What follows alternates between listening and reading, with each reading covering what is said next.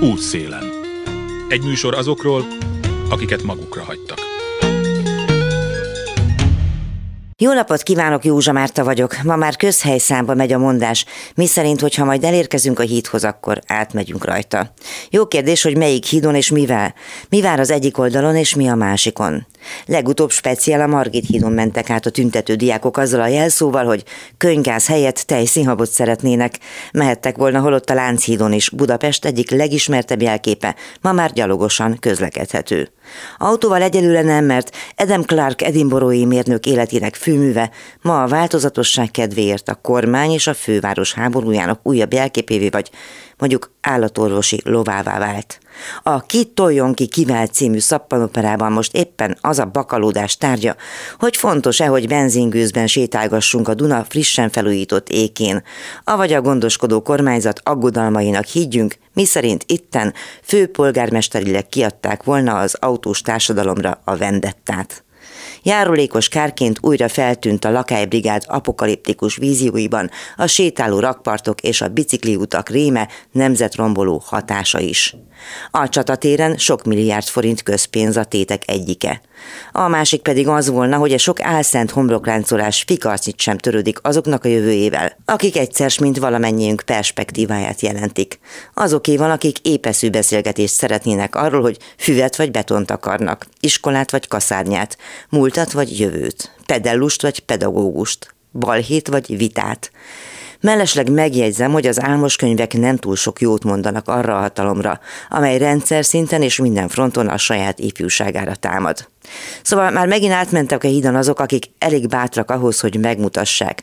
Nem akarnak, nem akarunk. A körbe kordonozott kolostor golyóálló mellénybe csomagolt, a szabadságtól, testvériségtől, és pláne az egyenlőségtől mániákusan rettegő urának csapdáiban élni és ahogy egy rendőrminiszter által felügyelt oktatási rendszerben illendő, meg is kapták a leckét. Az EPER szezon kezdetén újra könygáz jutott tejszínhab helyett a demokrácia egyik legjelentősebb eszközével a tüntetéssel élő diákoknak és tanáraiknak. Úgy látszik, ma már senki sem emlékszik Stuart Hagman filmjére, így hát hadd emlékeztessek mindenkit, főként a főkopókat. A tanulság és az alkotás címe Eper és vér. Útszélen. Nem utcáról ugyan, de sok-sok pincében eltöltött év után a lakásában hívom fel Feka Irént, legnagyobb unokájával van éppen otthon. Ő egyik azoknak, akiknek az utcáról lakásba egyesület segítségével lett meg a családi nyugalmuk. Hallom, hogy az unokája éppen mesét néz, meséljen, hogy mit csinálnak most, hogy vannak, hogy laknak. Köszönöm, most nagyon jó vagyunk, már olyan értelemben, hogy el is férünk, ugye, mert az unokák miatt egy nagyobbat sikerült, hogy az alapítvány által kapjunk. Hány unoka van? Három, van egy iker kislányok, meg van egy kisfiú, öt éves lesz most augusztusban. Isten éltesse őket. Mi a története, hogy találtak rá az utcáról lakásba egyesületre? Nekem kapcsolatom volt a Vörös Keresztel, hetente jártak hozzám, és akkor általuk kaptunk be egy lakáspályázatot a utcáról lakásba egyesülethez. Azelőtt hol laktak? Fedél nélküliek voltunk. Hát azt nem mondanám, mert én soha nem tartottam magam hajléktalannak. Egy magánterületen éltünk egy pincehelyiségbe, de hát ott nagyon meg kellett küzdenünk mindenért, mindenért. Mi volt ebben a pincében? Gondolom ivóvíz például nem volt egyszerű. Nem, nem, nem volt ivóvíz. Ott annyi volt, hogy eleinte több évig kézzel mostam a ruhát is, mert rendes kutaz volt az udvaron, amit mosákra, meg fürdésre azt használtam, de inni, meg főzni, ilyen nyomós kutakat keresztünk utcákon, aztán onnan hordtuk az ivóvizet. És mennyi ideig csinálták ezt? Sok évig.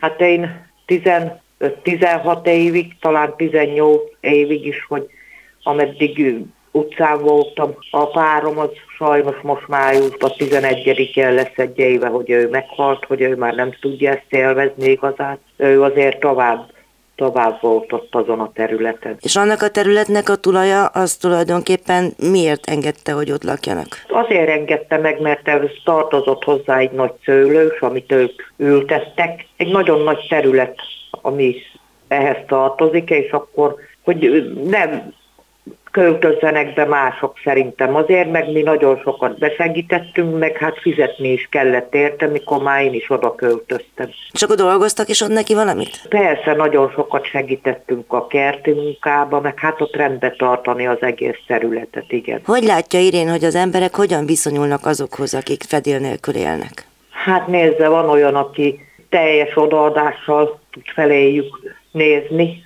de van olyan is, aki megvetéssel olyan megalázó, olyan, na mintha azok az emberek nem is emberek lennének. És maga is tapasztalta a saját bőrén?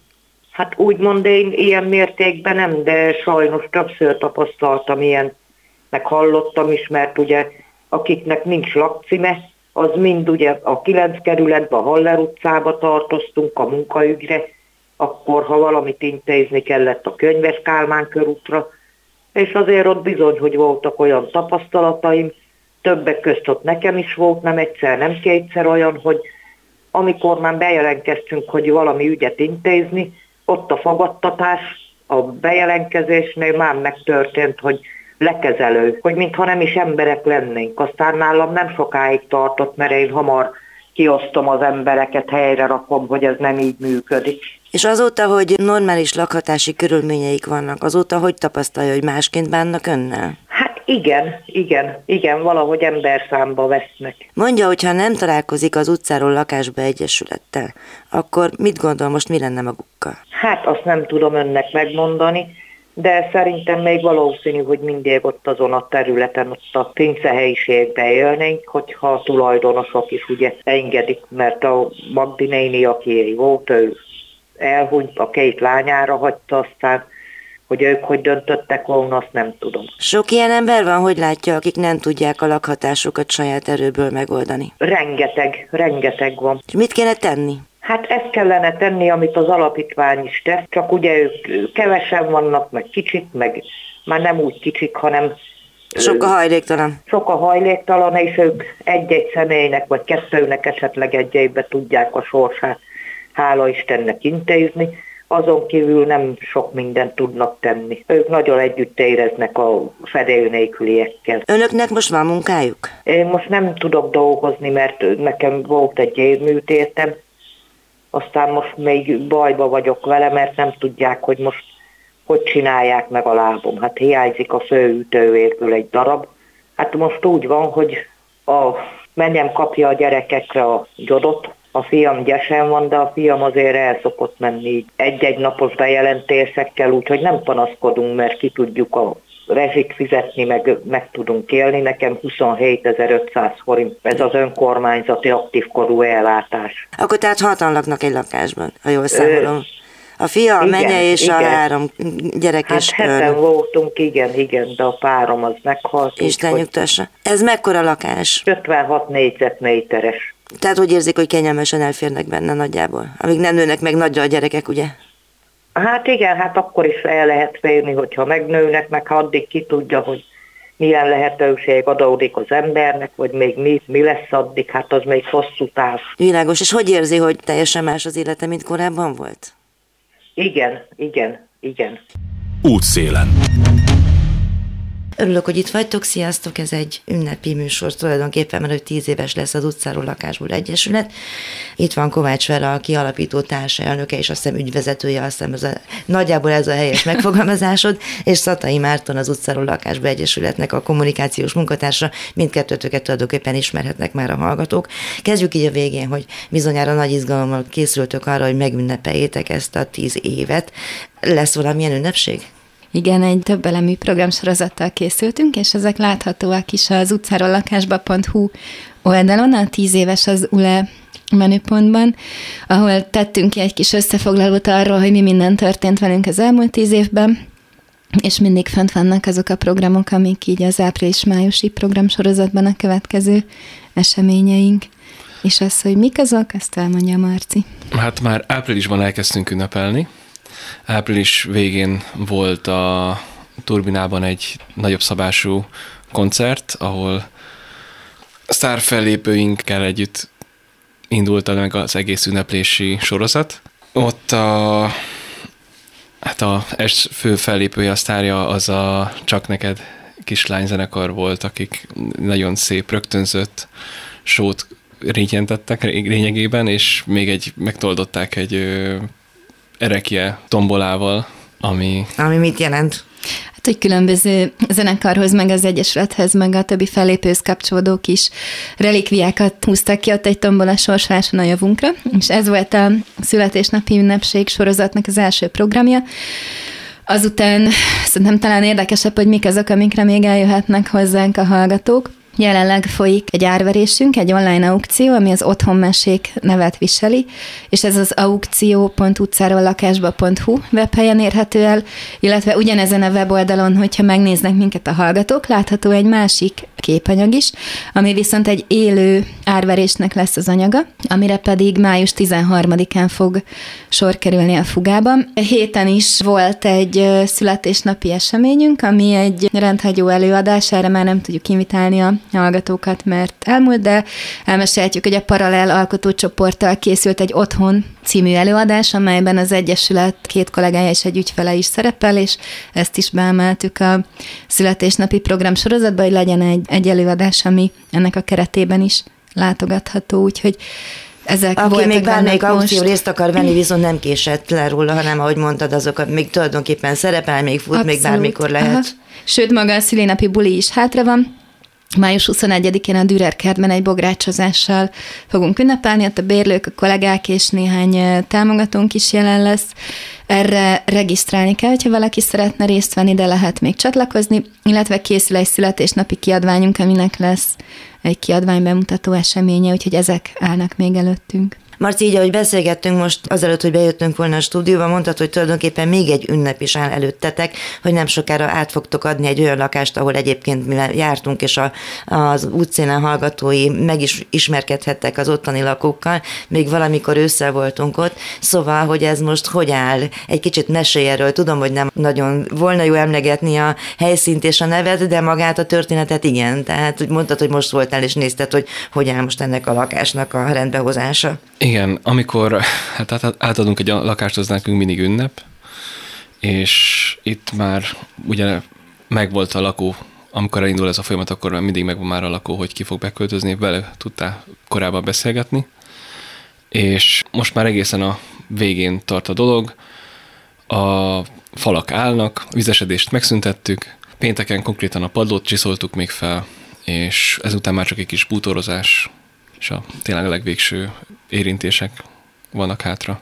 Valamikor ősszel jártunk ott, és rengeteg önkéntessel is beszélgettem, hogy azért ez egy hosszú folyamat, tehát majdnem egy év, amire egy ilyen lakás elkészül, mm. és be tudnak költözni, jó, akkor fél év, de minden igen, esetre igen, fél év. minden esetre azért nem két perc, vagy ha. nem hétfőről kedre, hogy kitart az önkéntesek lelkesedése, mindig ugyanazok járnak el? Sokan, tehát sokan járnak, hál' Isten, nagyon sok ember támogat minket a munkájával is.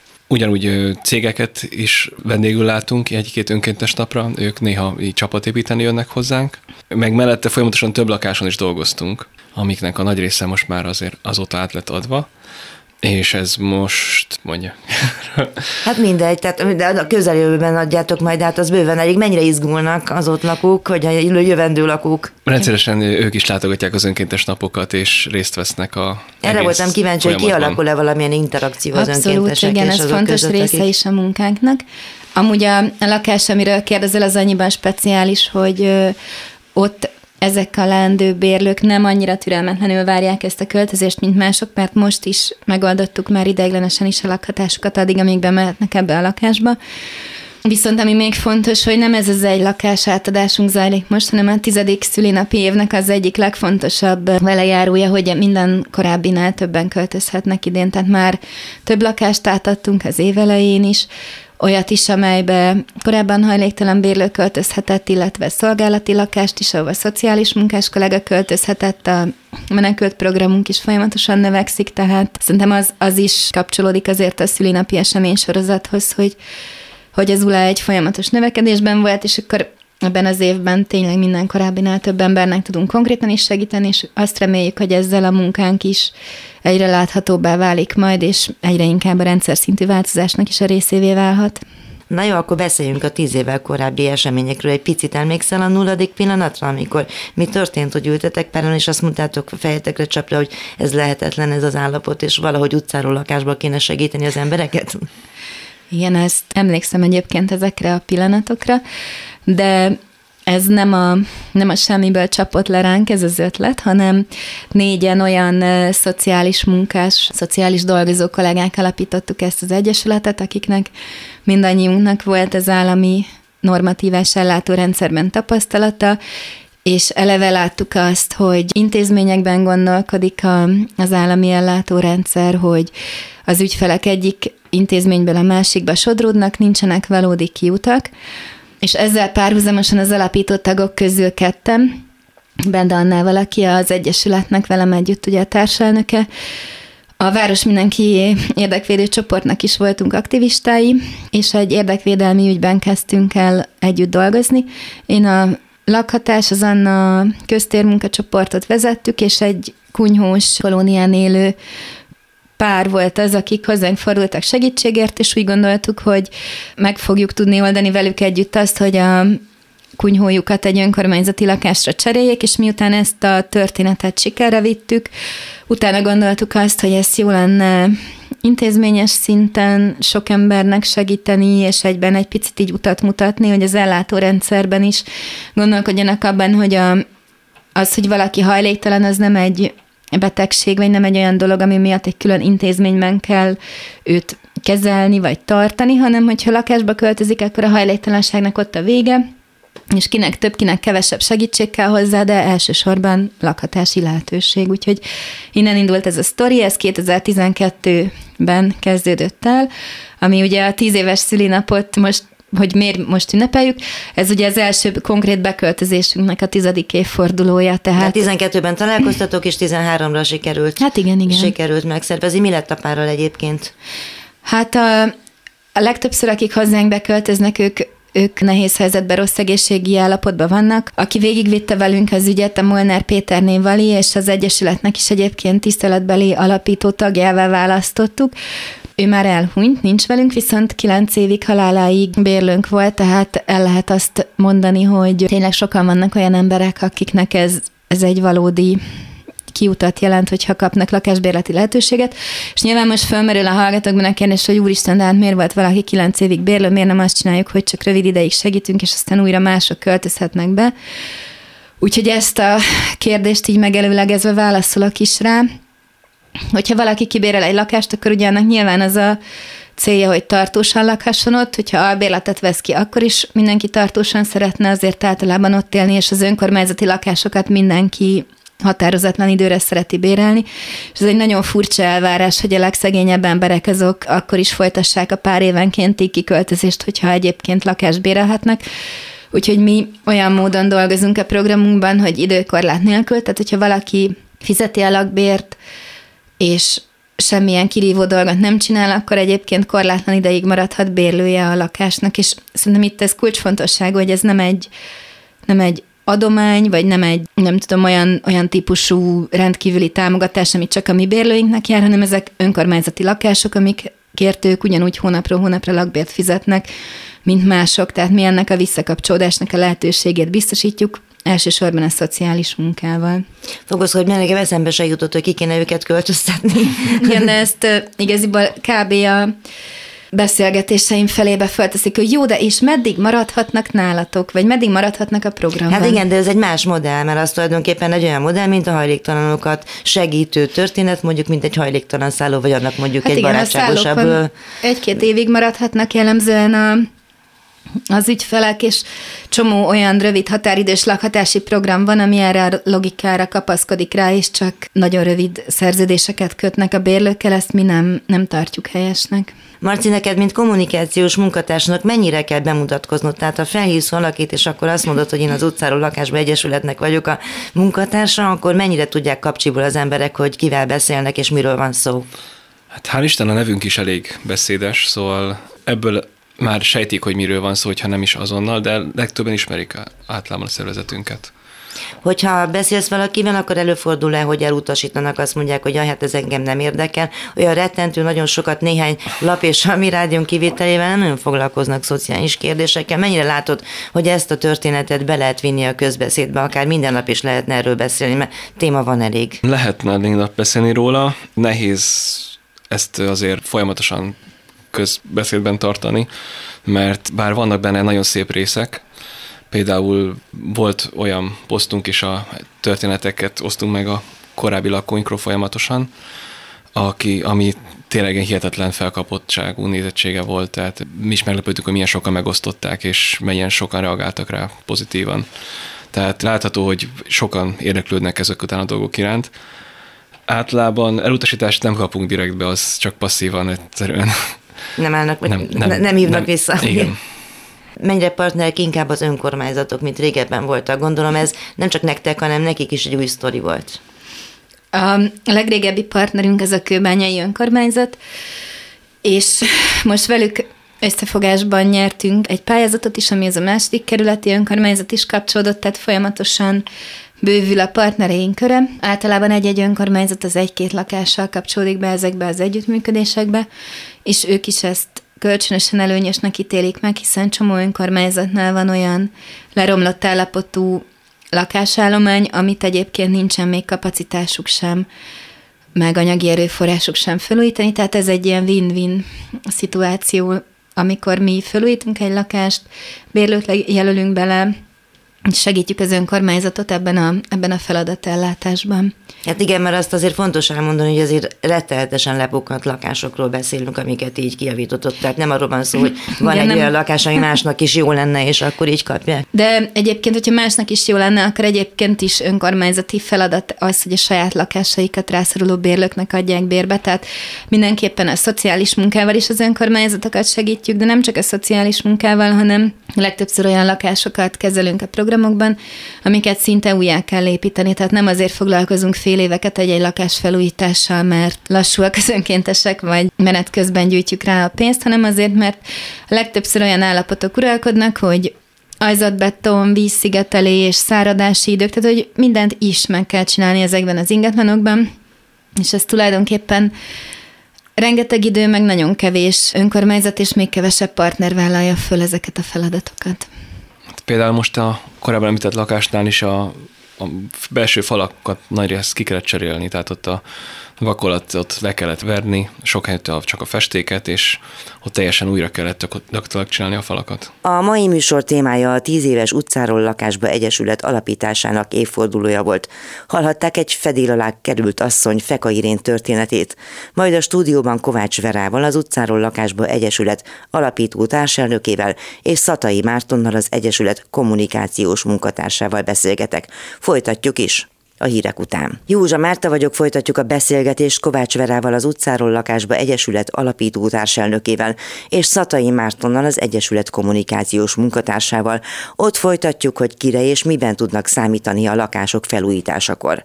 Aki pedig bővebb információt szeretne mindenről, kattintson az utcáról lakásba.hu linkre, azon belül is a 10 éves ULE gombra, hiszen tudják, hogy az ULE az Egyesület beceneve. Mennyire vannak olyan cégek, akiket úgy fel tudsz hívni, hogy hogyha most mit tudom én, szükség van valamennyi betonra, vagy bármi egyébre, akkor azt mondod, hogy á, próbálkozzunk meg, mert ezek már segítettek. Egy-két ilyen partnerünk van, de nagyon várjuk ezeknek a jelentkezését.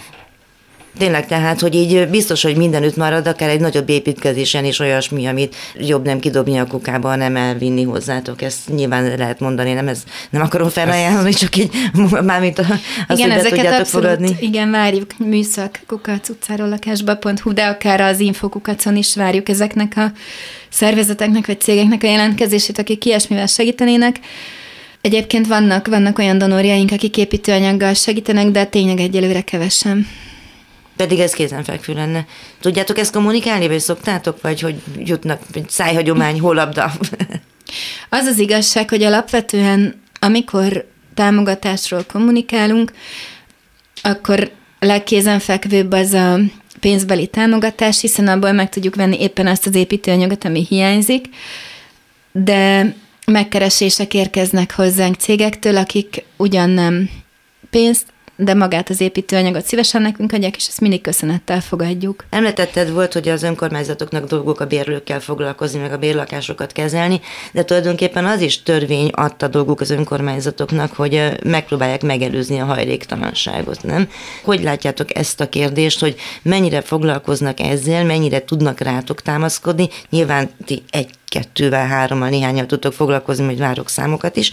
Na de hogy látjátok-e az a lényeg, azt az erőfeszítést, hogy lehetőleg minél kevesebb hajléktalan poroszkáljon az utcákon? Ez egy elég, elég nehéz ügy, mert én eleve ott látom ebben a hibát, hogy az önkormányzatoknak úgy feladata a lakásállománynak a kezelése, és úgy feladata a hajléktalanná válás megelőzése, hogy egyébként ez nem kapcsolódik rá egy állami szintű szociálpolitikára, és nem kapnak hozzá normatív támogatást, és nincs benne rendesen a, a költségvetésben ennek a, az anyagi feltétele.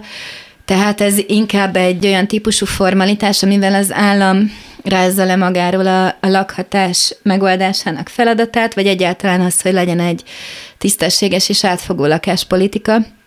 Úgyhogy semmiképpen nem mondanám, hogy itt az önkormányzatokra kell ebben a helyzetben ráhúzni a vizes lepedőt, viszont ez az egész helyzet, ez teljesen azt hozza magával, hogy nagyon nagy a különbség az önkormányzatok között, tehát az, hogy a 3000 önkormányzatból kinek van lakása, kinek nincs, akinek van, az milyen szempontok alapján kezeli, illetve az, hogy mennyit tud egyáltalán ráfordítani, az meg teljesen a saját anyagi teljesítő képességüktől fog függeni, és az, hogy kiknek írnak ki pályázatot, az meg mindenféle elvi és politikai döntéseknek az eredménye, tehát van, aki pont a rászorulókat inkább távol tartaná és szolgálati lakásokra fókuszál, és vannak, akik komplexebben gondolkodnak, és változatosabb pályázatokat írnak ki, de mindenhol jellemző az, hogy ugyanazért a szűk lakásállományért versenyeznek a különböző célcsoportok, akiknek mind releváns és mind jogos a lakásigénye, tehát a pedagógus szolgálati lakás, rendőrségi szolgálati lakás, bölcsödei, óvodai dolgozók, szociális, egészségügyi, egészségügyi. ezeknek mind egy teljesen legitim és fontos szolgálati lakáspályázatokat kiírni, és akkor jellemző a fővárosi önkormányzatoknál, hogy egyik vagy másik, vagy akár több célcsoportnak is van szolgálati lakás pályázat szinte mindegyik kerületnél, viszont egyáltalán nincs mindegyik kerületnél szociális alapú lakáspályázat, ami meg egy tök nagy probléma, mert ugye nem csak a saját dolgozói létszámot kell biztosítani, mi iszonyú fontos, és ugyanúgy szolgálja a lakosság érdekét, hanem szem előtt kéne tartani ezt a hajléktalanná válás megelőzését is, de ehhez már önmagában a lakásállomány sem elegendő, így a célcsoportok széles érintettsége véget. Meg vannak önkormányzatok, amik önként vállalták, hogy például nem tesznek kilakoltatást, anélkül, hogy lenne biztosítva a kilakoltatottnak a lakatása. És valahol ezt tényleg betartják, valahol sajnos nem tartották be.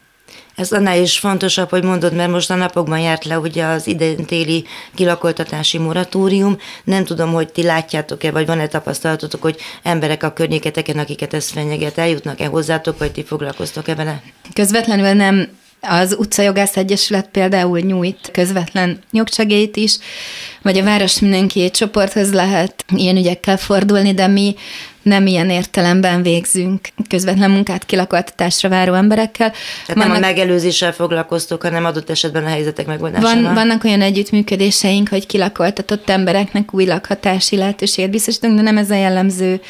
A mi munkánkra inkább hajléktalan emberek, vagy intézményben élő emberek, vagy szolgálati lakásért pályáznak hozzánk is, inkább ezeket csináljuk, viszont azt nagyon jól látjuk mi is, hogy egyrészt egész évben jönnek hozzánk a segítségkérő megkeresések, másrészt akikre a kilakoltatási moratórium vonatkozik, és akit csak a moratórium véd meg a kilakoltatástól, azért túlnyomó többségében ők egyébként tudják, hogy a moratórium után kilakoltatás fog rájuk várni, Úgyhogy nem, nem szokták, tehát hogy nem kötődik annyira szigorúan a dátumhoz az, hogy most mikor kérnek segítséget, vagy mikor keresnek meg minket, hanem a legtöbben folyamatosan akkor is foglalkoznak az ügyükkel, hogy amikor éppen nem közvetlen a veszély, és ami még fontos a moratóriummal kapcsolatban az az, hogy ugye ez semmiképpen nem jelent megoldást, tehát az, hogy az évnek néhány hónapjában nem lehet utcára tenni valakit, az semmiképpen nem oldja meg ezt a problémát.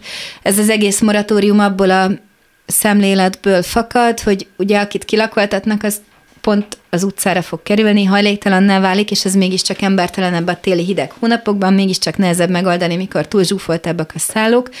Tehát ez az egész megközelítés ez arról szól, hogy aki elveszti a lakásbérleti lehetőséget, vagy az otthonát, az az az utcára kerül. Úgyhogy szerintem egy ilyen alapvető szemléletváltás kéne, hogy nem, nem tehát hogy szerintem a moratórium az jó, hogy van, nem kivezetni kéne, hanem inkább kiterjeszteni a hajléktalan elvállás megelőzésének az irányába. Igen, mert nem mindegy, hogy igazából a lényeg szempontjából tök mindegy, hogy tél van vagy nyár, legfeljebb kevésbé veszélyes hát, a nyár. Igen, igen, igen. Annyi van még, hogy az, az viszont látszik, hogy maguk a kilakoltatások, tehát összegyűlnek és megugranak. Tehát amikor hosszabb kilakoltatási moratórium volt COVID miatt, akkor például a tavalyi moratórium végén nagyon megugrott, tehát egy-két hónap alatt ezres nagyságrendben mentek végbe kilakoltatások, ami azért időarányosan nyilván a rendszernek is olyan megterhelő, hogy erre amúgy nincsen rendszer szintű megoldás, hogy akkor mi legyen ezekkel az emberekkel. Hát igen, meg a közgondolkodás e, e megy. Ugye beszéltünk arról is, hogy mindenkinek joga van lakni, ez egy alkotmányos alapjog lenne, de a kormány emelése rendelt soha az életbe, azt nem, hogy egyetlen pettákot csinálni. Nem is.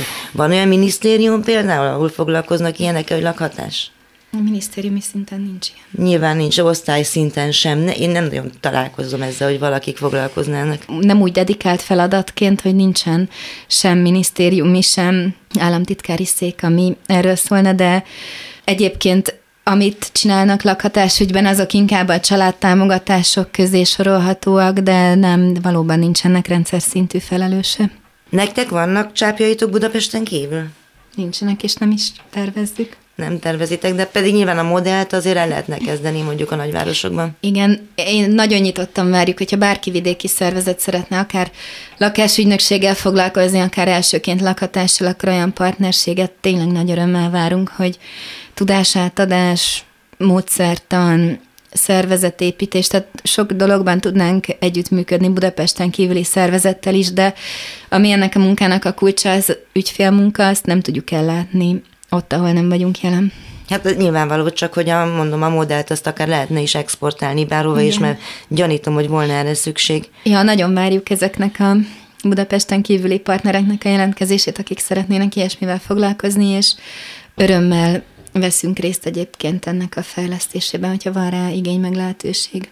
Sok minden történt itt az elmúlt időszakban, például a szociális törvénynek a módosítása, aminek kapcsán azt hiszem, hogy te magad is írtál a mércén, de egyáltalán feltételezem, hogy mindkettőtöknek van sarkalatos véleményetek arról, hogy milyen az, amikor mindenki kivonul a rászorultak ellátásából, és megpróbálja arra feletolni, hogy senki nem felelős, hanem a család. Szóval, hogy nézne ez így ki a gyakorlatban, hogy miről a véleményetek? Foglalkoztunk is a témával, meg szerveztünk is tiltakozó akciót 30 különböző szociális munkát végző szervezetnek a munkatársaival csináltuk meg ezt a zsákos akciót a parlament előtt, amikor szociális munkás kollégák a törvény elleni tiltakozás jelképeképpen kifeküdtek a, a Kossuth térre a záró szavazás időpontjában, és egyébként igen, természetesen a mai napig is aktuális lenne az, hogy, hogy a szakma valamilyen érdekvédő tevékenységet fejtsen ki, tehát szükség lenne arra, hogy az állam ne leadja, hanem inkább visszavállalja a szociális feladatok ellátásának a megerősítését egy ilyen maihoz hasonló válsághelyzetben, de most ennek nem nagyon látszik semmilyen jele.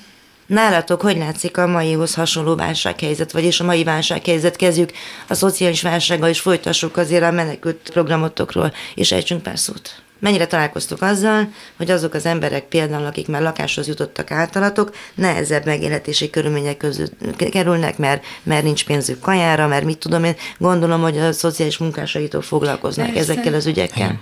Szerintem ami elég jellemző megjelenésem a megélhetési költségek növekedésének az az, hogy olyan embereknek is nehézséget okoz a lakhatási költségeknek a, a fedezése, akik adott esetben korábban nem küzdöttek ilyen problémákkal. Hát láthatjuk azt, hogy nem csak mi, hanem a szakszervezetek is elkezdtek a, a lakhatási válsággal foglalkozni olyan értelemben, hogy ha például egy bármilyen közfeladatot ellátó dolgozónak nincsen saját lakástulajdona, akkor a növekedő megélhetési költségek miatt ők is alig-alig tudják most már az albérletárakat megfizetni, és persze minek utána egy csomó lakást befektetők adnak bérbe, ezért mindenféle költség növekedéssel együtt a lakbérek is ugyanúgy nőnek tovább. Munkanélküliség mennyire fenyegeti az ügyfeleiteket? Megjelente már ilyesmi? Ez a Covid alatt volt igaziból nagyon súlyos, most egyébként ebben nincsen nagy, nagy hullámzás, tehát a bérlőink többsége dolgozik. Egyébként ezt nem szokták tudni sem a hallgatók, sem a közvélemény, de a hajléktalan embereknek is nagyon nagy része dolgozik. Nálunk sokan vannak nyugdíjasok, vagy tartós betegek, akik nem tudnak egyébként dolgozni, nekik van valamilyen járandóságuk. Vagy valamilyen járandóságuk, de aki munkaképes korban és egészségi állapotban van, azok jellemzően dolgoznak. És mennyire jellemző ezekre az emberekre, hogy önkénteskednek is, tehát akik bent laknak, azt tudom, hogy többen vannak, de hogy mégis jönnek és elmennek a szomszédnak vagy a másik ügyfélnek a lakását segíteni, rendbe rakni. Van rá egy-egy példa, de inkább abban próbáljuk bevonni az ügyfeleinket, hogy a tapasztalatátadásukkal támogassák egymást. Van bérlői ilyen mentorcsoportunk, ahol a régebben bent élő vagy jól teljesítő bérlők átadhatják az újabbaknak a tapasztalataikat, tehát inkább a dolognak az ilyen szellemi, érzelmi oldalába látjuk fontosnak, hogy bevonjuk őket, de van olyan is, hogy az egyik bérlőnk a újabb lakás felújításába visszajön dolgozni. Igyekszünk egyébként ezeket, mivel sok bérlőnknek van építőipari tapasztalata, inkább munkalehetőségeket is igyekszünk nekik, hogyha nincsen más munkájuk éppen, akkor a saját lakásfelújításunkon is biztosítani. Lehet, hogy ez egy furcsa kérdés lesz, de hogy mennyire látjátok, amikor az emberek beköltöztek, hogy a, hogy mondjam, a mentális állapotuk is valamilyen szinten megváltozik, tehát hogy mennyire érezhető az, hogy lekerült a hátukról az a nagy kőzet, és az így egyik napról a másikra történik, ha történik, vagy pedig lassan tudják megszokni. Én emlékszem, hogy a egyik ügyfeletek, akivel beszéltem, mindig azt mondogatta, hogy mennyire szeretne egy saját ágyat, tehát ez azért sokak számára nem egy elképzelhető helyzet, hogy egy ágyról álmodozzék, na de mégis. Nyilván azt látjuk, hogy amikor beköltöznek hozzánk, akkor jellemző az, hogy az egészségi állapotuk is sokszor javul, hogyha van valamilyen mentális probléma, akár akkor azok mentén is jobb állapotba kerülnek az ügyfeleink, de nyilván, hogyha valaki sokáig élt az erdőben, akkor tök nagy kihívás az, hogy újra egy lakásban hónapról hónapra rendszerezetten rezsit lakbért fizetni, tehát ebben azért van, akinek kell segíteni, és van olyan is, hogy valaki sokáig küzdött az utcán, vagy túl zsúfolt intézményben, és pont a beköltözéssel jön egy kis összeomlás, hogy mondjuk az egészségügyi problémák, vagy a korábbi problémás kapcsolatok akkor bukkanhatnak újra a felszínre, amikor egy, egy stabil lakhatásban egyébként így ezt a mindennapi küzdést el lehet engedni, úgyhogy mind a kettőre van példa. És van, akit elveszítetek? Tehát nem tudjátok bent tartani a lakhatási hát, körülmények között? Inkább meghalni szoktak. Most olyan nem nagyon szokott lenni, hogy kiesnek a programunkból. Nagyon kevés. Tehát a szociális hálótok ehhez elég erőteljesen működik. Igen. Meséltek egy kicsit a menekültekről. Hát a menekült programba már a legelején, amikor megindult a menekült állat, akkor gondolkodtunk, hogy mit tudunk mi hozzátenni. Tisztán láttuk, hogy a határa nem fogunk lemenni, és nem tudunk ott mi ott helyben adományt szervezni, mert se kapacitásunk, se tudásunk ez nekünk nem volt, mint nagyon sok más szervezetnek, és akkor elkezdtünk gondolkodni azon, hogy hosszú távon mi tudunk segíteni, és mivel nekünk a lakatásban van már tapasztalatunk, ezért ezen a téren is próbálkoztunk kitalálni azt, hogy mi az, ami abban a szituációban véghez vihető. Ehhez a korábbi lakatás koalíciós csapatot hívtuk meg, akikkel a előző évi választ, nem, abban az évben volt a választások, készült egy ilyen program közösen a lakatással kapcsolatban, és be közülük csatlakozott legelőször a Habitat for Humanity-nek a magyarországi szervezete, és a Város Mindenki szervezete. A tényleges munkát azt nagyon hamar elkezdtük, és először egy szolidáris lakhatás programként indult meg az egész, ami annyit tesz, hogy összepróbáltuk gyűjteni azokat az embereket, akik segíteni akartak a menekülteken, tehát szabad lakáskapacitásokat felajánlották, mi meg megpróbáltuk ehhez megtalálni a legmegfelelőbb beköltözőket, és segíteni őket abban, hogy Magyarországon boldoguljanak. Ez az első pár hónapban nagyon szépen el is indult, és ment is, aztán volt egy ilyen erős visszaesés abban, hogy mennyire van a segítő szándék a magyar embereknek. Elfáradtak benne? Egyrészt, másrészt meg a sajnos magasabb szinten kicsit ellenségessé kezdett válni a hangulat ezzel az egész dolggal kapcsolatban, és szerintem ez is nagyon... Én ehhez kapcsolnék picit, hogy szerintem az, hogy nem lépett be az állam, mint irányító felelős ennek az egész problémának és a kezelésének, illetve az, hogy szerintem nem elvárható egyébként magánemberektől, hogy, hogy hosszú hónapokon keresztül gondoskodjanak egyszer csak másokról, tehát hogy amennyire megmoccantak az emberek a háború kitörésekor mindenki segítséget ajánlott, és hogyha mondjuk lett volna egy, egy állami felelősségvállalási rendszer, akkor szerintem az elején nagyon sokan nagyon hamar bekapcsoltak volna, és ez tovább fenntartható lett volna.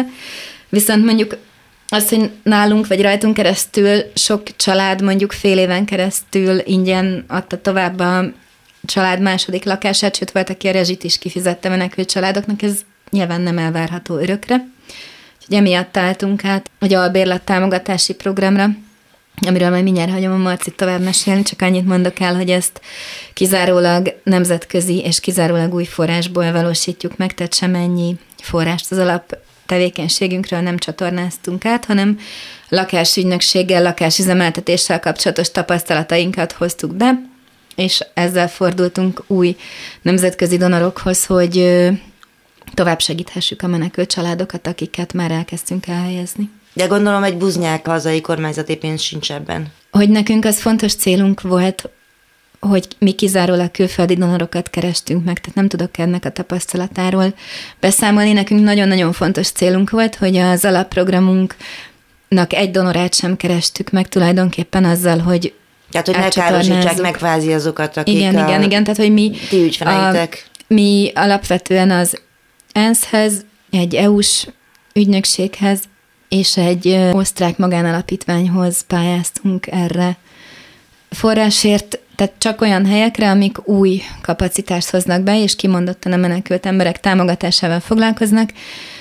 Szerettük volna, hogy az alaptevékenységünk az semennyi csorbát ne szenvedjen ebben, a, ebben az új programindításban, ez nagyon-nagyon fontos volt. És akkor ott folytattuk, hogy albérlet támogatás? Igen, ez lett utána a fő irány, és akkor itt a, ezeknek a donoroknak köszönhetően megtehettük azt, hogy segítettük a beköltözésüket is, és mi is magunk is kerestünk lehetőségeket, hogy hova tudnak költözni. Szerződünk a felekkel, és így biztosítjuk nekik azt, hogy hosszabb távon ott tudjanak lakni. Végül visszatérve a tíz évhez, tudtok mondani számokat? Hát, hogy mennyi lakás, mennyi ember, mennyi önkéntes, hogy látod vele ezt az egész évtizedet? Igen, egyrészt minden évben újabb és újabb beköltözőink voltak, és mindjárt mondom a, a, a számokat is, de ugye most készül egy ULA 10 tanulmány, aminek hónap végén lesz a bemutatója, és akkor abban pont erről ilyen hatásmérésről, ügyfélszámokról, ezekről írunk sokat.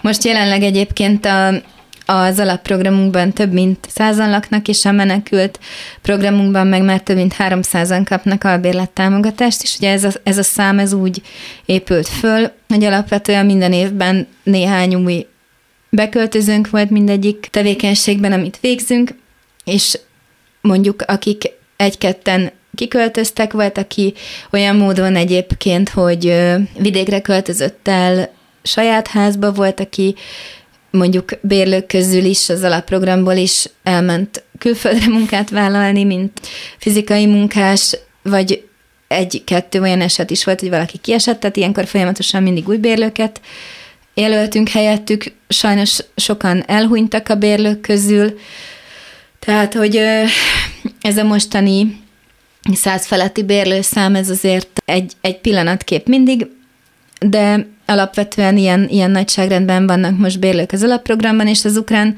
menekülteknél meg ugye, mivel ott egy albérlet támogatás van, ott azért könnyebb nagyobb ügyfélkört kezelni, ezt szeretnénk folytatni, amíg a háború tart. Ezt a munkát egyébként nagyjából évi száz önkéntes segíti. Ez, ez a szám ez nem, nem annyira változik, mert ez az az önkéntes szám, amit így a lakásfelújításokon tudunk kezelni, és mellettük vannak még olyan szakmai önkénteseink, mint jogász, vagy fordító, vagy grafikusok, akik a saját szakterületükről mondjuk évi egy-egy alkalommal besegítenek pro bono is a munkánk végzésébe.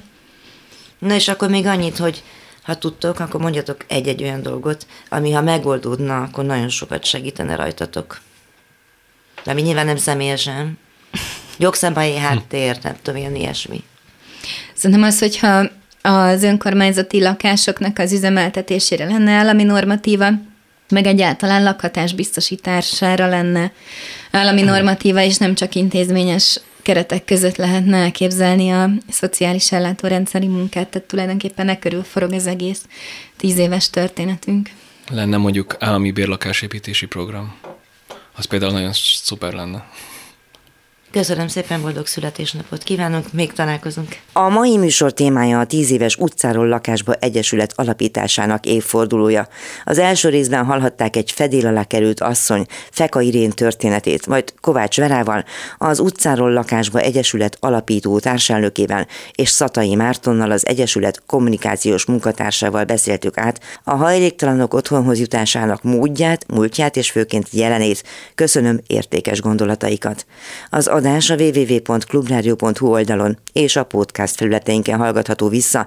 Én a józsa.mártakukacklubrádió.hu címen vagyok elérhető. A technikus Rózsahegyi Gábor volt. Figyelmüket köszönöm. Józsa Mártát hallották. Önök az útszélen adását hallották a Klubrádióban.